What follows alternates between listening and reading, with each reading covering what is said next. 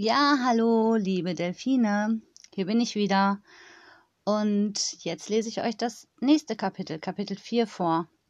Ich bin ja echt gespannt, wie es weitergeht. Hm. Und ihr habt ja alle schön zugehört. Das fand ich ganz toll, auch eure Rückmeldungen. Sehr schön, weiter so, freue ich mich. Also, es geht los. Kinderkram, so heißt das Kapitel. Thomas kam zu spät zur Verabredung mit Karl. »Mensch, wo bleibst du denn so lange?« »Ich musste noch Müll wegbringen.« »Du immer mit deinen Diensten.« »Grins nicht so blöd«, sagte Thomas unfreundlich. »Lass uns lieber Fußball spielen.« Sie zogen ihre Jacke aus, benutzten sie als Torpfosten und trainierten Elfmeter. Thomas hielt keinen einzigen Ball. »Wir wechseln«, meinte Karl genervt und stellte sich zwischen die Jacken. Auf dem Weg zum Elfmeterpunkt starrte Thomas zum unzähligsten Mal in den Himmel. Dabei trat er auf den Ball und landete im Gras. »Was glotzt du dauernd in den Himmel? Suchst du den Ball? Da standst du doch gerade drauf«, Karl kicherte. »Witzig. Ey, was ist? Hast du keinen Bock auf Fußball?« »Heute ist nicht mein Tag, glaube ich«, meinte Thomas und setzte sich hin.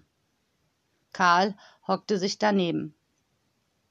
»Wenn du noch lange da sitzen bleibst, hast du einen nassen Hintern.« Thomas stand auf und fühlte an seiner Hose.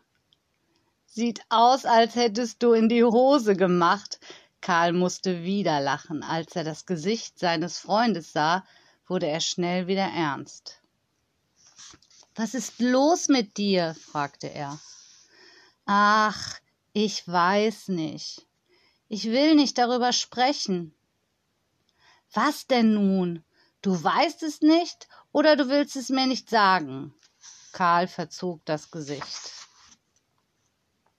»Karl, sag mal ehrlich, glaubst du, dass es Zauberer und Hexen und sowas wirklich gibt?« »Bist du bescheuert?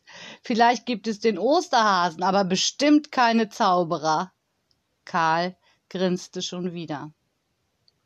»Jetzt hör mal auf mit dem Quatsch. Was macht dich so sicher, dass es zum Beispiel keine Hexen gibt?« »Mensch, Thomas, das ist Kinderkram. Jeder weiß, dass es keine Hexen gibt, die einen verzaubern und auf dem Besen durch die Luft fliegen. Das sind Märchen für kleine Kinder.« Und nach einer Pause: »Was fragst du überhaupt so komische Sachen? Du kannst aber nicht sicher sein, dass es keine Hexen gibt.« »Thomas, du hast einen Knall. Hexen gibt es nur in Märchen.